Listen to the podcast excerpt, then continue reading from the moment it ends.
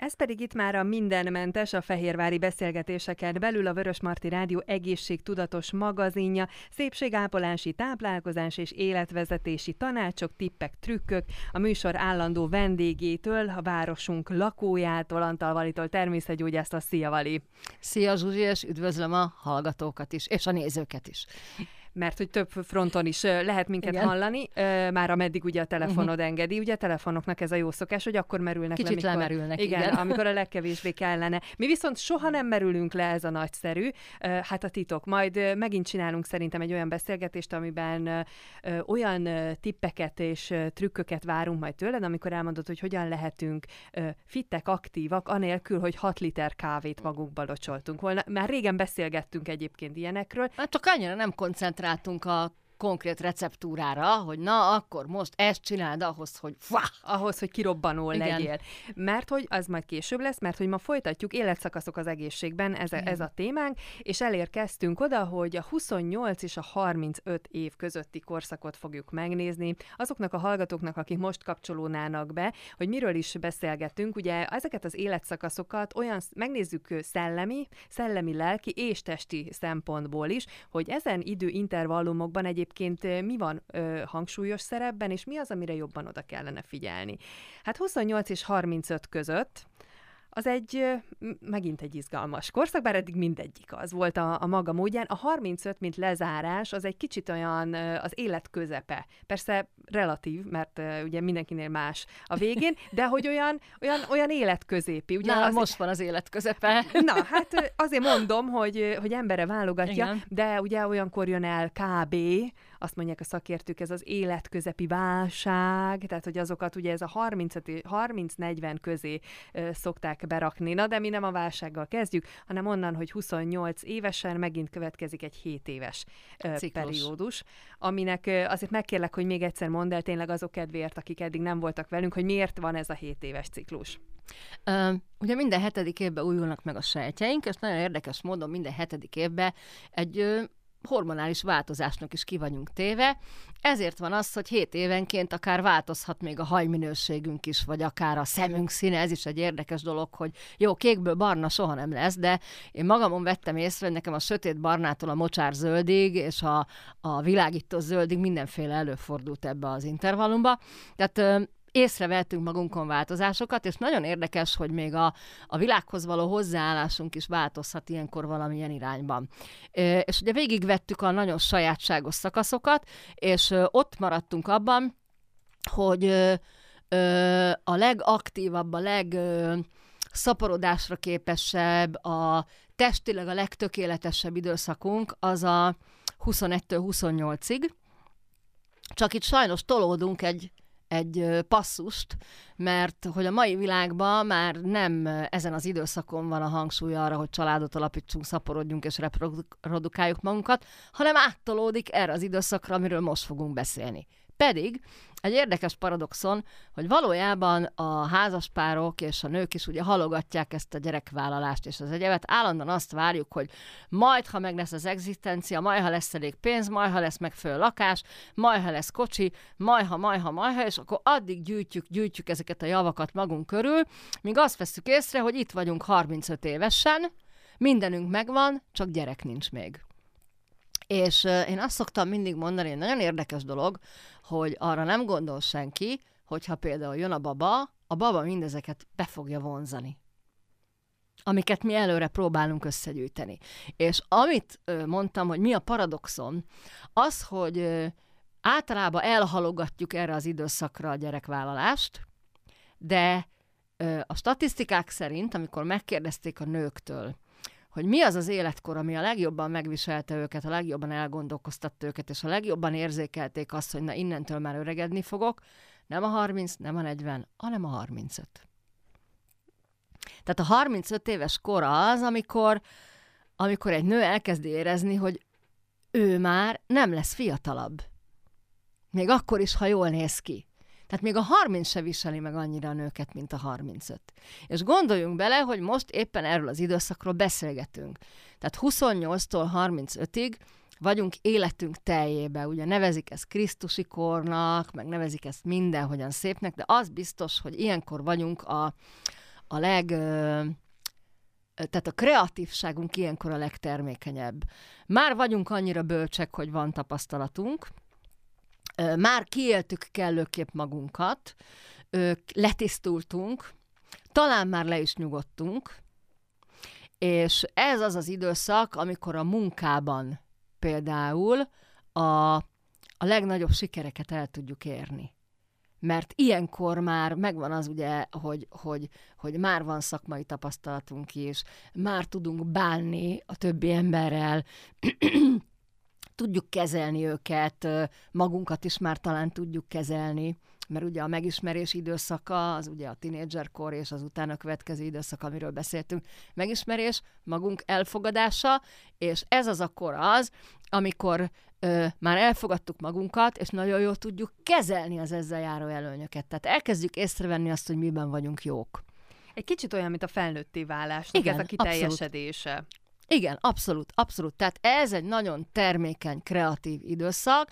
Tehát lehet azt mondani, hogy ilyenkor vagyunk életünk teljében. Ugye a szószoros értelmében. Annak ellenére, hogy a szervezet viszont 28 éves kor után apránként elkezdi megadni magát. Jó, ez így nagyon csúnya szó, de sajnos innentől már elindul a visszafordulás folyamata.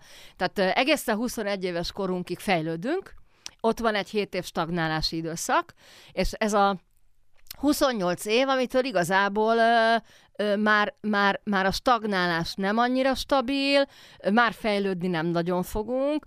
Tehát ha ügyesek vagyunk és okosak, és odafigyeltünk az előző 28 évre, vagy a szüleink odafigyeltek, amikor gyerekek voltunk, akkor ezt a stagnálási időszakot még ki tudjuk tolni a 35. életévünkig. Tehát ha lehet azt mondani, akkor a fényéveink, a fényes éveink, azok a 21-től 35-ig időszak. És ebből is, amikor már a tapasztalás és a bölcsesség ott van velünk, akkor ez inkább a 28 és 35.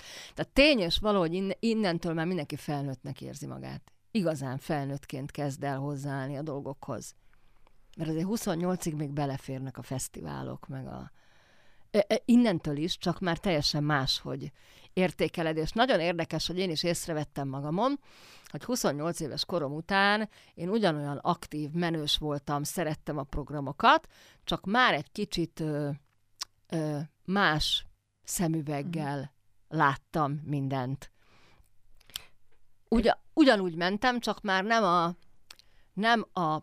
nem a buli volt a fontos. Tehát 28 éves korodig az a fontos, hogy legyen program. 28 éves korod után pedig az a fontos, hogy milyen program van. Egy minőségi váltás következik. Pontosan. De ez kell ugye az előző 7 év a tapasztalatszerzéshez, hiszen ugye utána tudod majd azt megmondani, hogy mi a jó neked. Tehát azokat mind végig kell tapasztalni. Azért mosolyogtam itt közben, mert...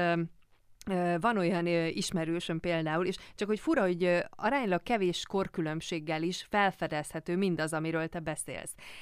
Olyan ismerős, aki 28 éves, és hát relatíve attól még nincs köztünk túl sok korkülönbség, de mégis érezhető, hogy ő másképp gondolkodik, és ugye még ilyenkor annyira friss az élmény, hogy ha visszagondolok, akkor tudom, hogy én is pontosan így gondoltam, de hogy pár év elteltével már mennyire nem így gondolom. És hogy akkor mégiscsak van egy olyan, hogy nem sok az a néhány év köztünk, mondjuk, de mégis mennyit számít. Mert hogy beérnek a dolgok. Vagy ugye a minőségre áttevődik a hangsúly. Tehát, hogy nagyon rövid idő alatt egy nagyon nagy változás tud végbe menni az ember esetében. De ugyanez igaz, gondolom, a szervezetre is, tehát testi szinten, abszolút. Még akkor is, hogyha egy halovány leépülés elkezdődik, de itt még azért mindig egy aktív korról beszélünk. Hát ha itt odafigyelünk, akkor itt nagyon sokáig meg lehet tartani a testi toppunkat, mert ugye az előző évek arról szóltak, hogy nem az volt az első és a hangsúlyos, hogy az egészségünkre odafigyeljünk. És ez az a kor, amikor már meglegyen bennünket úgymond a öregedés szele, tehát hogy eljár az idő fejünk fele, a mi fejünk felett is, amit azért 28 éves korunkig nem veszünk figyelembe, és én úgy látom, hogy most kezdünk el annyira felnőtté válni, hogy komolyan a saját kezünkbe vesszük az egészségünket. És ezt tudod miért érdekes? Mert ha bárhol nézem a statisztikákat, akár a honlapom nézettsége szempontjából, vagy a Facebook csoportjaim szempontjából, vagy úgy általánosan a követőim életkori sajátosságai, vagy hogy egy előadásaimra milyen korosztályból jönnek, pont ez a top korosztály. Tehát tulajdonképpen ez a 30-cal kezdődő kezd el tudatosan foglalkozni már nem csak az élete építésével, már nem csak a mekkora a mérföld követ, vagy mi ez, ökológiai lábnyomot hagyok maga után, mert ezzel a fiatalok is foglalkoznak, meg hogy mi az újrahasznosító, meg mi nem, hanem hát a saját szervezetem. Ugye 28 év alatt ez azért nincsen, mert beszéltük azt, hogy 28 év alatt a legnagyobb, ha legnagyobb baklépéseket is elkövetjük a szervezetünkkel, vagy ballépéseket elkövetjük a szervezetünkkel kapcsolatban, azt is tudja a szervezet kompenzálni. És nem érzékeljük, hogy baj van, és 28 fölött viszont már elkezdjük érzékelni, mert már lehet, hogy reggel nem olyan könnyedén szállunk ki az ágyból. Vagy már lehet, hogy egy jó buli után másnap nem tudunk ugyanolyan frissen felébredni, mint annak idején, hanem még annak idején 3 napot kibírtunk bulizással úgy, hogy elég volt 1 napot pihenni, most 1 nap bulizás után 3 napot kell pihennünk, hogy visszaérkeznünk arra az optimális állapotra, és elkezdjük érzékelni, hogy már nem bírjuk annyira. Tehát azért már nem úgy megy, már azért erre rá kéne segíteni, már figyeljünk csak oda, tényleg van elég vitamin bennem, tényleg azért az ásványanyagháztartásom a helyén van, tényleg jó az emésztésem, és itt jönnek először az igazi emésztési gondok, mert hogy kompenzál a szervezet, tehát mindent megpróbál kézben tartani, de a sok hibát elkövetünk, akkor itt jön elő először, hogy itt fáj, ott fáj, puffadok, már nem úgy működik, itt kezdenek el igazán először rakodni a kilók.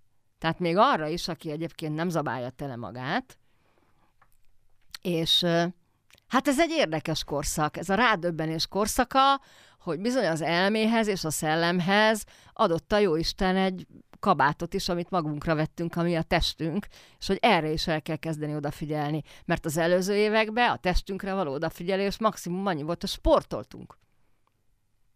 Most viszont játszik a sport most is, de már ebben az időszakban talán népszerűbbek a nyugodtabb, kevesebb dinamikát követelő sportok.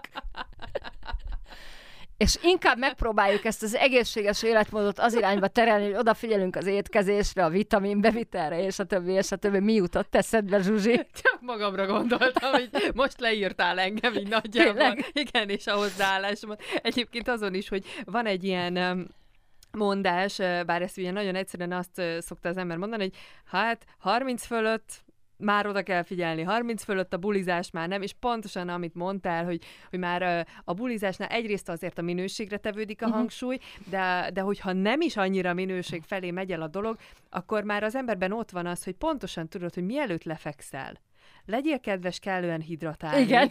Hogy igen. Holnap reggel, vagy ma reggel, amikor igen. Fölkezd, igen. Akkor talán egy haloványival kisebb legyen a fejfájás, tehát hogy már így az ember ilyenkor elkezd átalakulni, és egy kicsit odafigyelni, és ugye mivel a felnőtté válásnak az időszaka már sok szempontból, ezért ez összecseng azzal, hogy ez a tudatos táplálkozás, vagy hogy mit kezdesz a testeddel, hiszen ugye eddig nem nagyon volt vele dolgod. Hát így tök jól el volt, regenerálódott, csinálta a dolgát, és akkor egyszer csak beüt a krak, hogy ja, hát, hogy ez nem olyan egyértelmű. Hát megállt a stagnálás, tehát innentől már, igen. Innentől visszafelé visz minket a lejtő. Szóval egy nagyon izgalmas korszak ez, azért, mert hogy tele van ilyen ellentmondásokkal, és miközben így próbálsz még kibújni bizonyos esetekben szerintem a saját vagy nem is a saját, hanem a felvett normáid alól, tehát itt egy kicsit átalakítod azt is, hogy hogyan gondolkozol a dolgokról, és ez viszont egy kicsit nehézkes is, hiszen annyi mindent hoztunk ugye magunkkal, meghoztunk akkor 28 éven át, és most ezeket lehet, hogy elkezded átformálni, hogy hát talán te nem is úgy gondolod, ahogy annak idején elindultál ezen az úton. Figyelj, ebben a korszakban is szeretünk bulizni, csak még az előtte való időszakban lehet, hogy beszéljünk az italról, jó? Tehát lehet, hogy a PR-nál mennyiségre mentünk, most már minőségre.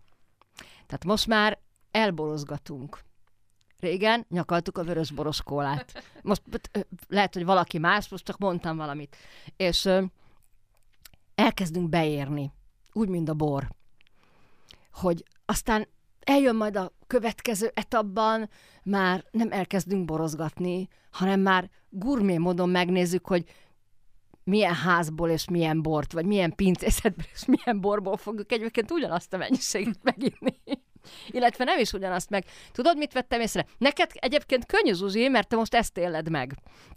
Én már csak visszaemlékezni tudok arra, hogy itt jött el az az időszak, amikor nem volt jó a buli, akkor nem fájt hazamenni. Igen. Annak idején, ha nem volt jó a buli, menjünk át máshova, hát ha ott jobb. És néha hajnalig jártuk a várost, úgyhogy igazából nem szórakoztunk jól, csak sehol se találtunk olyan bulit, ami igazán jó lenne, és ez a feledhető kategória lett, de ugyanolyan fáradtak voltunk reggel. És ez az az időszak az, amikor már fel tudod mérni, hogy biztos, hogy nekem erre szükségem van. Biztos, hogy ma vagyok olyan állapotban, hogy ez nekem kell. Ha nem olyan a buli, akkor zokszó nélkül fel tudjuk venni a kabátot, és haza tudunk menni, és lehet, hogy még a kezünkbe venni egy könyvet. Régen azért ez nem így működött. Ez az a korszak is, pontosan ezzel, amit mondasz, amikor már mersz kilógni. Igen. Tehát még talán 21-28 között is nagyon sokat számít, hogy mit mond a közvetlen környezeted, vagy mit mondanak a barátok. Ilyenkor már mered azt mondani, hogy valami nem. Mert hogy tisztában vagy vele, hogy nincs jelentősége a dolognak. Igen. Viszont van itt egy ilyen nagyon kardinális téma, ami igazából nem is tudom, hogy be lehet előni, és már említetted, mert hogy habár a 21-től 28-ig szólna a gyerekvállalásról fizikai értelemben véve, amit mondtál, ez kitolódik. És azért nem mondom, hogy csak erre a korszakra, mert szerintem most már még ezen túl is. Igen, sajnos már a 35 fölött is. 42. Már inkább befelé tendálunk. Még talán a gyakoribb az még mindig a 28-35, de tudjuk, hogy vannak úgymond kirívó esetek, vagy ne nevezzük kirívónak, tehát hogy vannak későbbi esetek is. Viszont ennek, tehát hogy szerinted olyan szempontból mi lehet az oka, hogy mi az, ami, hát nem is tudom, hogy melyik nemet, hogy a nőket vagy a férfiakat nem viszi rá inkább a dolog, de hogy miért tolódhat ki ennyire? Mi az, ami, nem tudom, ami szerinted esetleg hiányzik a fiatalokból gyakorlatilag, amiért 28 alatt így nem annyira? Van egy olyan érzésem, hogy egy picit túl emancipálódtunk. Ezt már több fórumról is lehet olvasni, hogy a világ elkezd elnőiesedni. Tehát egyre több női vezető van, egyre több nő vállal nagyon komoly döntéshozó posztokat, akár a politikában, akár a közgazdaságban, akár a kereskedelemben. Egyre inkább keresem a jó szót, hogy ne sértődjön meg senki, mert nem a nők elférfiasodásáról és a férfiak elnőiesedéséről van szó, hanem a nők elkezdenek felvenni férfias jellemet, a férfiak meg elkezdenek nőies jellemeket felvenni. Tehát bizonyos dolgokhoz akár a lelki hozzáállás és az egyéb, tehát közelednek egymáshoz a nemek, és ez azért nehéz, mert lehet, hogy ez csak az én bajom, de én azt látom, hogy ebben a korosztályban van a legtöbb ilyen metroszexuális ember, akiről néha a férfit nem érzed férfiasnak, a nőt meg nem érzed nőiesnek. A nők nem sírnak, mert ők kemények. A férfiak meg sírnak. A nők, és az öltözködésben is elkezd ez így nagyon átcsúszni egymásba, hogy ha megy egy rövidhajú nő farmernadrágba, ingbe és farmerzsekibe az utcán, akkor most már, és hátulról látod, és nem látod, hogy van-e melle, vagy milyen az arca, sokszor már nem tudod megkülönböztetni, hogy ez egy fiú, vagy egy lány. És ez igazából ebbe a korosztályba teljesedik ki a legjobban. És ez Mármint nem az, hogy a nők férfinek néznek ki, hanem hogy helyt kell állni a munkahelyemen, bizonyítani kell, meg kell termelnem, meg kell csinálnom a karrieremet, és az egész gyerekvállalás szempontjából én azt érzem, hogy a nőknek az önmegvalósítás az lényegesen fontosabb, mint a gyerekszülés. Miközben a legnagyobb önmegvalósítás az a gyermek, az hogy egy világra hozunk egy gyermeket. Tehát annál nagyobb női önmegvalósítás nincsen és nem létezik. De valahogy ez a kor szelleme is hozza, hogy nézd meg a filmeket, a trendeket, az irányelveket, az semmi nem arról szól, hogy egy nőnek az önmegvalósítás az a gyerekvállalás lenne, hanem arról szól, hogy mert ne hagyd magad elnyomni, meg te is tudod azt, mint a férfiak, meg te is vagy olyan okos. Jó, ennek is megvan a helye, mert tényes való, hogy az előző évtizedekben nagyon elnyomták a nőket. Még a 70-es években is egy ugyanolyan poszton lévő nőnek kevesebb volt a fizetése, mint egy férfinak. És ugyanazt csinálták, sőt a nőnek kétszer annyit kellett bizonyítania, mert hiszen egy férfi munkát látott el. És benne van a nőkbe ez a fajta bizonyítszer, hogy mi is érünk annyit, mint a férfiak.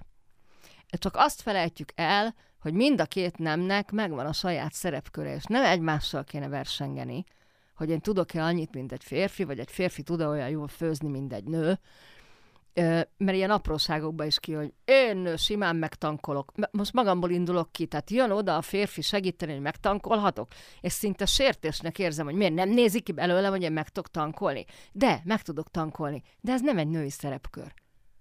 Hagynom kéne nekem is, hogy tankoljon meg a kutas helyettem. Vagy én. Ugyan már, drágám, nehogy már én is be tudom verni azt a szöget. Igen, be tudom verni, de ne én verjem be, mert az férfi dolog.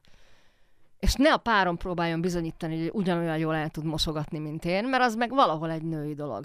Tehát kiestünk ezekből a lelki és nemi szerepkörökből, és nagyon sok esetben úgy veszem észre, hogy egyre jobban az agyunk irányít minket, és amikor egy nő önmegvalósít, akár a munkahelyen, akár lelkileg, akár utazik, akár egyszerűen kifut az idő, és mire eljön odáig, hogy szülnie kéne, addig rájött, hogy minden mással foglalkozott, csak ezzel nem.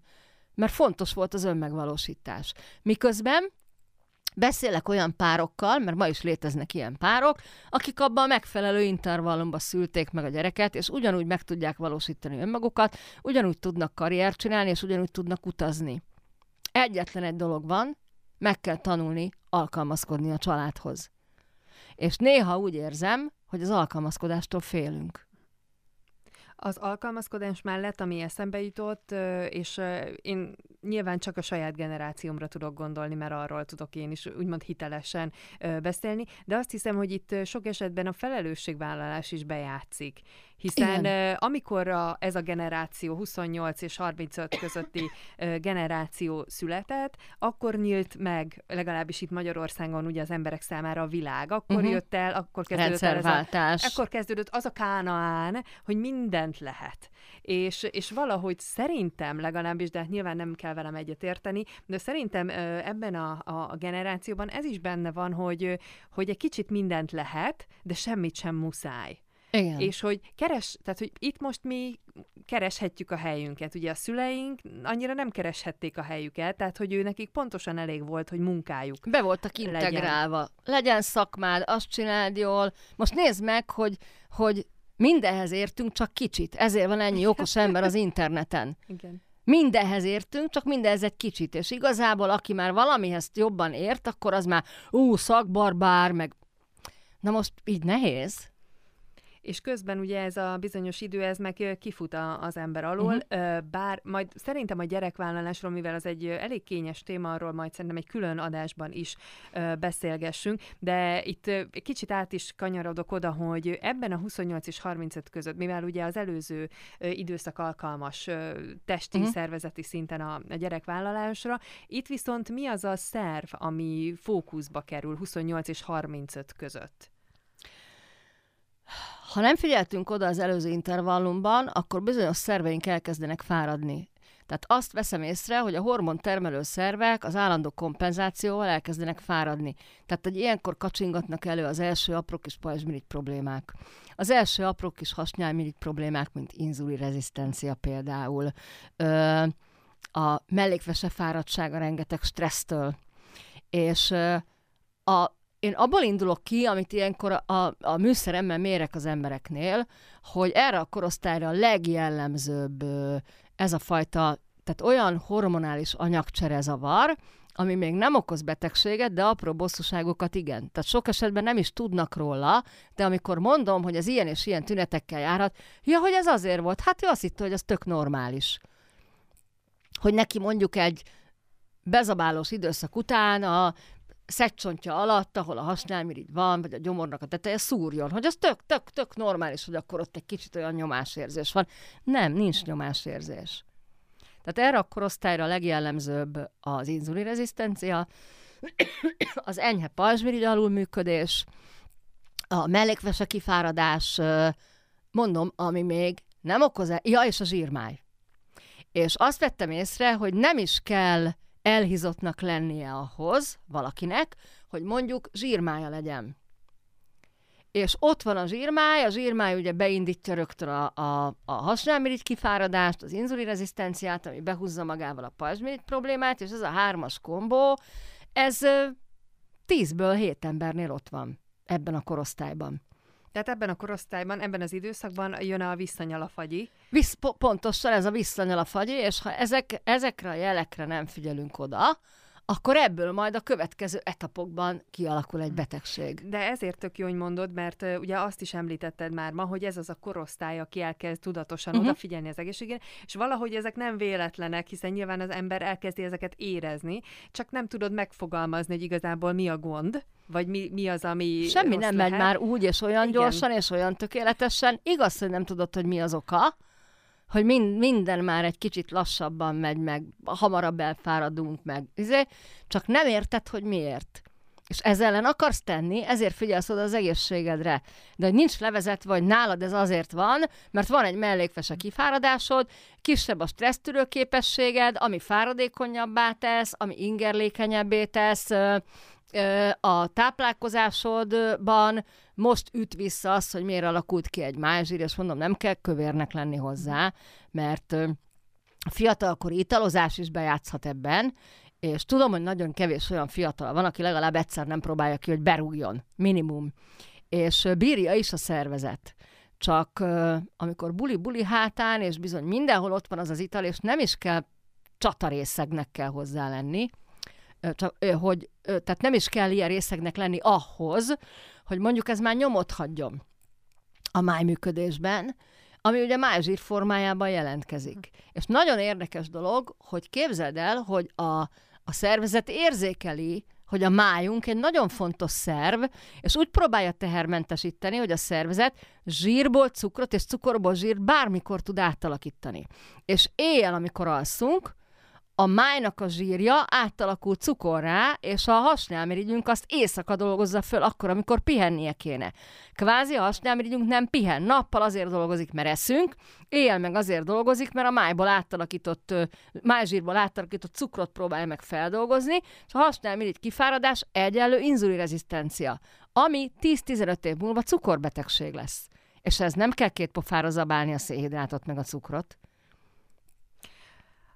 Azon gondolkozom, hogy igazából minden korosztálynak nagyjából ugyanazok lennének a feladatok, hogy vigyázzon magára, és itt most ezek példákból kiindulva, mert most akartam mondani, hogy akkor ezek szerint ebben a időszakban, 28-35-ig nagyon fontos, hogy az ember jól táplálkozzon. Igen. De igazából ez az előzőekre is igaz. Hát ha akkor jól táplálkozunk, akkor nem jön el ez a korszak, és gyakorlatilag a 28-35 is az életünk telje lesz, tehát ugyanúgy fog működni egészségben és boldogságban, amit így kitolhatunk. Tehát gyakorlatilag, hogyha mi születésünktől fogva, mondjuk ezt tanítanák az iskolában, nem pedig a petúnia részeit, meg a szarvasmarha kérőző gyomrát, hanem a saját szervezetünk működését, ha ezzel tisztában lennénk, és már a szülők tisztában lennének vele, hogy a gyereket azért milyen irányba tereljék, hogy táplálkozzon a gyerek, miket főzzenek otthon, tegyük is félre ezt a tinédzser kilengést, mert azzal úgyse tudunk semmit se kezdeni,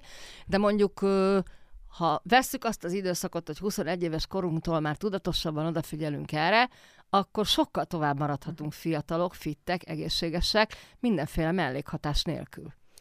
Mivel viszont az említett problémák ebben az időszakban, amik előjöhetnek, ezek ugye elmondásod alapján is ezek gyakoriak, és nem kell különösebben durván étkezni, vagy sokat inni ahhoz, hogy ezek előjöjjenek. Ezért arra gondoltam, hogy nézzük meg egy picit azt, hogy ezeket ebben a korban, és hát majd utána, hogy mivel lehet kompenzálni. És inkább a lényegre törekedett, ne is arra, hogy egyél sok zöldséget, gyümölcsöt, nem. hanem hogy akár említetted a mellékvese, a hasnyálmirigye, hogy kifárad, tehát hogy ezeket a szerveket, amik sokkal fontosabbak, mint az, hogy mennyi zöldséget eszel, tehát hogy ezeket magukat hogyan lehet ilyenkor karban tartani, vagy legalábbis egy ilyen egyensúlyi állapotban megpróbálni hozni. Én azt gondolom, hogy először is meg kell tanulnunk a mértékletességet. Tehát azért a májzsírnak nagyon nem tesz jót a túlzsíros étkezés. A hasnyálmirigynek nem tesz jót a finomított szénhidrátokban túl gazdag étkezés. Most így tisztázni kell, hogy mik az finomított szénhidrátok, a fehér liszt, a fehér cukor, illetve hát az izolált cukor eleve, az izolált keményítő, ami már minden nagyipari élelmiszerben benne van. És én azt veszem észre, hogy már azzal nagyon sokat tehetünk az egészségünkért, hogyha mindenképpen megpróbáljuk egyre inkább kiiktatni a nagyipari élelmiszereket, pláne a félkész és kész élelmiszereket. Tehát ha már valaki ezt meg tudja lépni, és házi koszton van, és lehetőleg megbízható forrásból szerzi azt az élelmiszert, tehát az nincs agyon vegyszerezve, agyon kemikáliázva, agyon hormonkezelve mondjuk egy hús esetén, akkor ő már nagyon sokat tett az egészségért. És térjünk vissza ezt, hogy mértékletesség. Ugye itt beszéltem valamelyik adásban róla, még régebben, hogy genetikailag minden embernek pontosan akkora a gyomra, mint a saját két ökle összerakva egymás mellé. Tehát ezt hívom én ökölszabálynak, hogy egy étkezésre rágott állapotba a két öklünknél nagyobb mennyiséget nem kéne megenni, mert azzal már megint nem tud mit kezdeni a szervezet, és ugye lassítja az emésztést, hogy a gyomor nem tud úgy dolgozni, nem olyan a perisztaltikája, hogy kéne. És a másik, amit be kéne tartani, hogy legyen meg a napi 8 adag nyers étel, tehát ami nincs hőkezelve, finomítva, túl belenyúlva a kémiájába. Egy adag pedig szintén genetika, tehát mindenkinek pont annyi, mint egy kis marka. És tulajdonképpen, ha reggel valaki megiszik egy zöld turmixot, vagy egy gyümölcs turmixot, az már is 4 adagot fedezett ebből. Ha legalább egyszer egy nap beiktat valami nyers salátát, vagy fermentált ételt, hát egy saláta az újabb 3-4 adagnak felel meg, tehát azért ez nem annyira bonyolult, mint ahogy gondolnánk. Egy alma, egy adag, ha megeszi.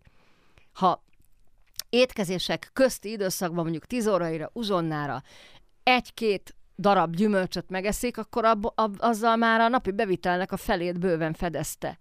Tehát ha ezeket betartjuk, illetve azt betartjuk, hogy megrágjuk az ételt. Nem tudom, lehet-e reklámozni, én most szeretnék.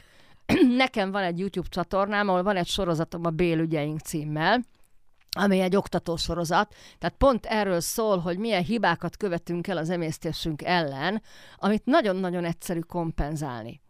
Tehát itt nem kell ilyen betarthatatlan diétákat, koplalásokat csinálni, csak el kell kezdeni mértékletesen és észszerűen táplálkozni, és lehetőleg mindenből a legtermészetesebb, legkevésbé ipar által belenyúlt minőséget választani, és ebből mértékletesen táplálkozni.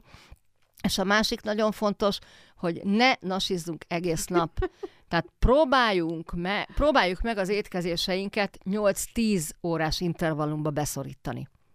Tehát azon kívül hagyjuk pihenni az emésztőszerveket. Sok ember nem tudja, hogy a legnagyobb energiát a szervezetünkből az emésztés emészti fel. De szép szó. Szó szerint, igen. És nem véletlen, hogy amikor betegek vagyunk, azért nem kívánunk enni, mert ott az energia az öngyógyító rendszernek kell, meg a gyógyulásnak, és ezért nem vagyunk éhesek, mert ugye az viszi el a legtöbb energiát. Ezért van az, hogy ugye, amiről szintén sokat beszéltünk, hogy a bőtök esetén mennyi energia szabadul fel. És ami fontos, hogy mindenképpen egy dologra kell odafigyelni, hogy nem is nyakra főre kell magunkba dönteni a vitaminokat, meg az ásványanyagokat, meg a táplálékkiegészítőket, mert ha tiszta a tápcsatornánk, jó az emésztésünk, ezáltal jó a felszívódásunk, akkor a természetes ételekből kéne tudnia hasznosulni ezeknek az elemeknek, amik tápanyagoknak, amire szükségünk van, mert egy rossz felszívódás esetén mi beszedhetjük a világ legjobb étrendkiegészítőjét vagy vitaminját, úgysem fog tudni hasznosulni. Tehát a tudatosságot, azt itt is kell figyelni, hogy ezek szerintem betartható és észszerű dolgok. Hát nem őrült diétákat kell követni, meg mindenféle táplálkozási irányelvet, azt hiszem erről is már beszéltünk eleget, hanem megmaradni az észszerűség keretein belül, tisztán tartani a szervezetünket, méregteleníteni, technikákat alkalmazni a stresszkezelésre, megadni magunknak az én időt, amikor mi vagyunk a fontosak, tudni kell hagyni magunkat pihenni, tehát nem állandóan a taposómalom és a stb. A valódi aktív és passzív pihenésnek meg kell lennie. Az elmondottak szerint táplálkozni, és innentől már nagyon nagy baj nem lehet. A legviccesebb az egészben, hogy ha belegondolunk, és hogyha hallgatók végig gondolják, hogy mondtál-e újdonságot?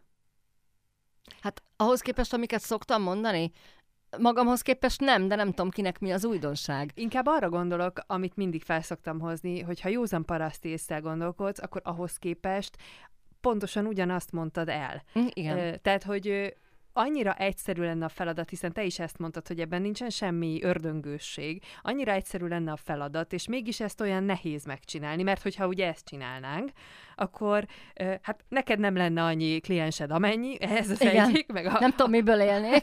Meg a többi táplálkozási szakértőnek és természetgyógyásznak sem, meg hát nyilván nem lennének meg ezek a problémáink, és akkor az orvosi rendelők is üresebbek lennének. Tehát az az óriási ellentmondás, hogy amit elmondtál, abban nincs ördöngősség, és nincs benne olyan, ami betarthatatlan kvázi.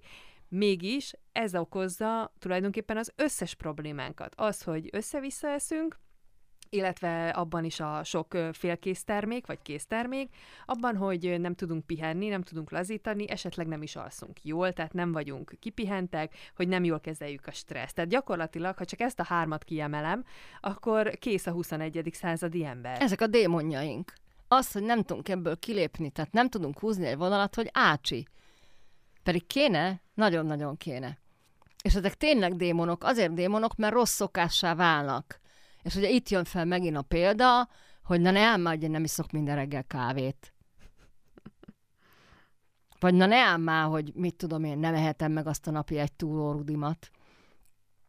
És ilyenkor szoktam megkérdezni azt, hogy figyelj, hogyha most bejönne egy világégés, és te kikerülnél egy mezőre, az lenne a legnagyobb gondod, hogy reggel meg tudod-e inni a kávédat, és ahhoz van-e tej? A túlélés. Mert akkor viszont már nagyon az lesz a fókusz. De valójában ebbe a kényelmes, civilizált világba is túlélünk, csak rengeteg olyan dologgal, ami pont nem a túlélést támogatja. Csak rengeteg kényelmi faktorral. Pontosan, iszonyatos mennyiségű kényelmi faktor van, amiről elhittük, vagy elhitették velünk, hogy az mind a mi javunkat szolgálja. Miközben nem. Mindössze tényleg csak kényelmi faktor. Mert abszolút. Nyilván sokkal kényelmesebb a mikróba bedobni a félkészterméket, vagy akár a sütőbe, mint azt elkezdeni előállítani. Tehát, hogy ez csak kényelemről szól. Mert segítjük a te, most nem akarok szó szerint idézni, most gyártok egy reklámot. Ha megfigyelik a hallgatók és a nézők, hogy miről szólnak a reklámok, most nem arról szólnak, hogy mit tudom én, hogy húst a húsboltból, meg cipőt a cipőboltból, hanem arról szólnak, hogy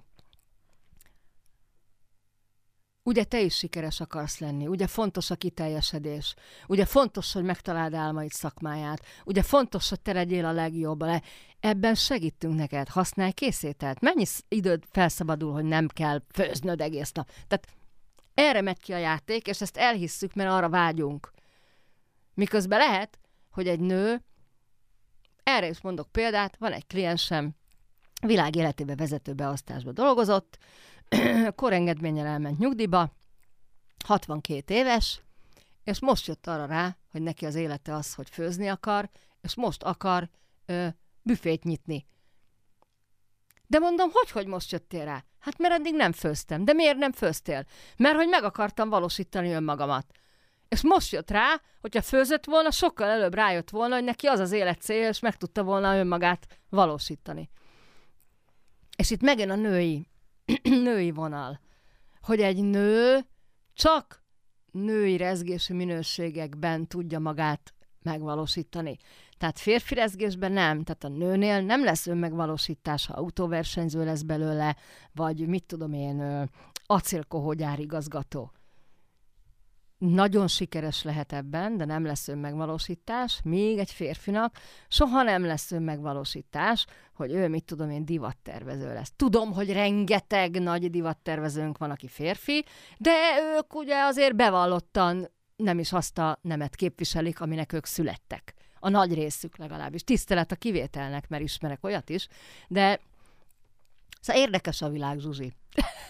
Érdekes a világ, hogy amit elrontunk, azt utána nem győzzük kompenzálni, amit lehet, hogy a csekély tudás hiányában rosszul kompenzálunk, aztán annak lesznek következményei, és egy ilyen állandó kihívás az élet. De hát mindig is erről szólt.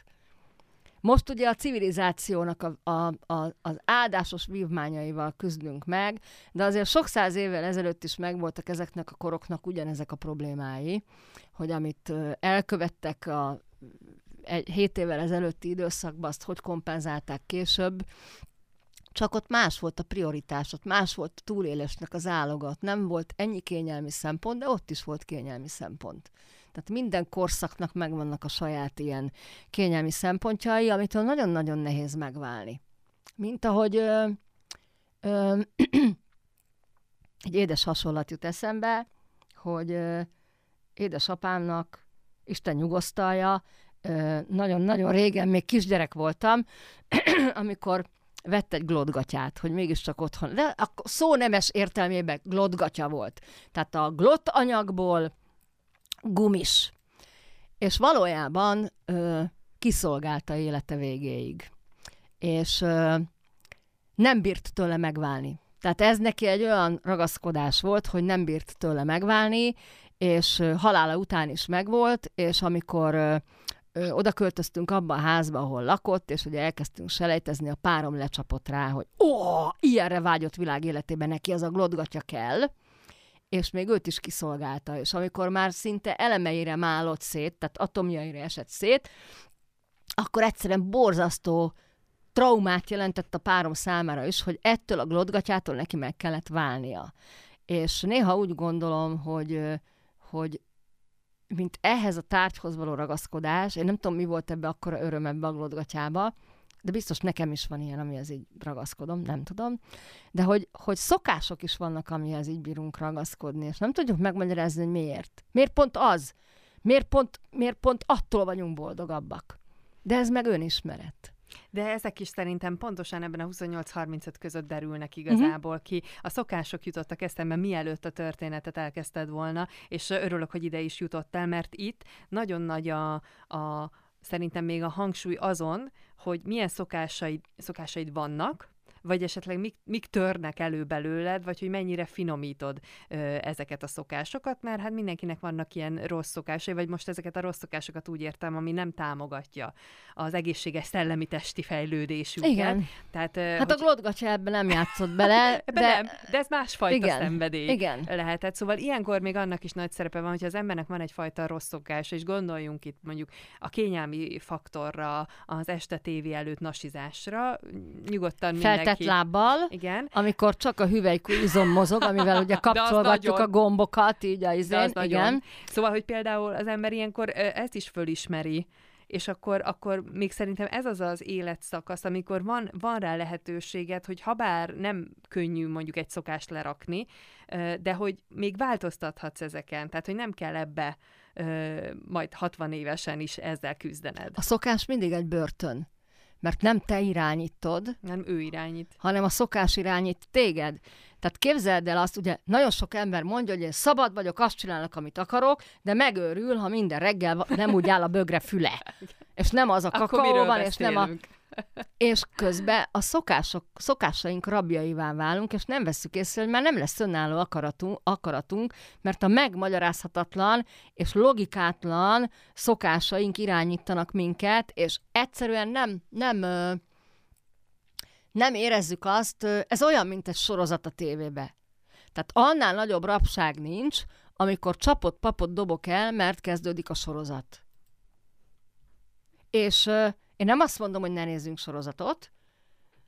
Nekem is van olyan sorozat, ami tetszik, felveszem, és amikor rászállom az időt arra, hogy most pedig filmnézés van, akkor tudatosan megnézem, áttekerve a reklámokat.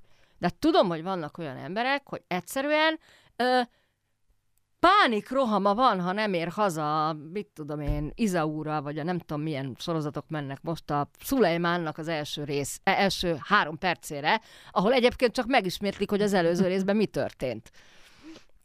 Azért van tapasztalatom nekem is, hogy zajlanak a sorozatok. Úgyhogy, na, érdekesek ezek, tehát az önmegvalósítás, a kiteljesedés közben nem vesszük észre, hogy közben szokások irányítanak minket, és annak vagyunk a rabjai, és nem mi irányítjuk a szokásainkat. 28 és 35 között egy csomó minden ilyennel szembe kerül az ember. A kérdés az, hogy hát mihez kezd vele. Viszont lehet, és a lehető legegyszerűbb a taktika, ugye józan paraszti észre végig gondolva, hogy mire is van szükségünk. Jövő héten pedig hát megyünk tovább, úgyhogy tovább öregszünk, 35 és 42 év között nézzük majd át, ugyanígy, hogy milyen szellemi, mentális és fizikai változások mennek végbe, és mi kapja olyankor a hangsúlyt. Ez lesz tehát majd a jövő heti témánk. Vali, én köszönöm szépen neked a mai élménydús beszélgetést is. Én is köszönöm.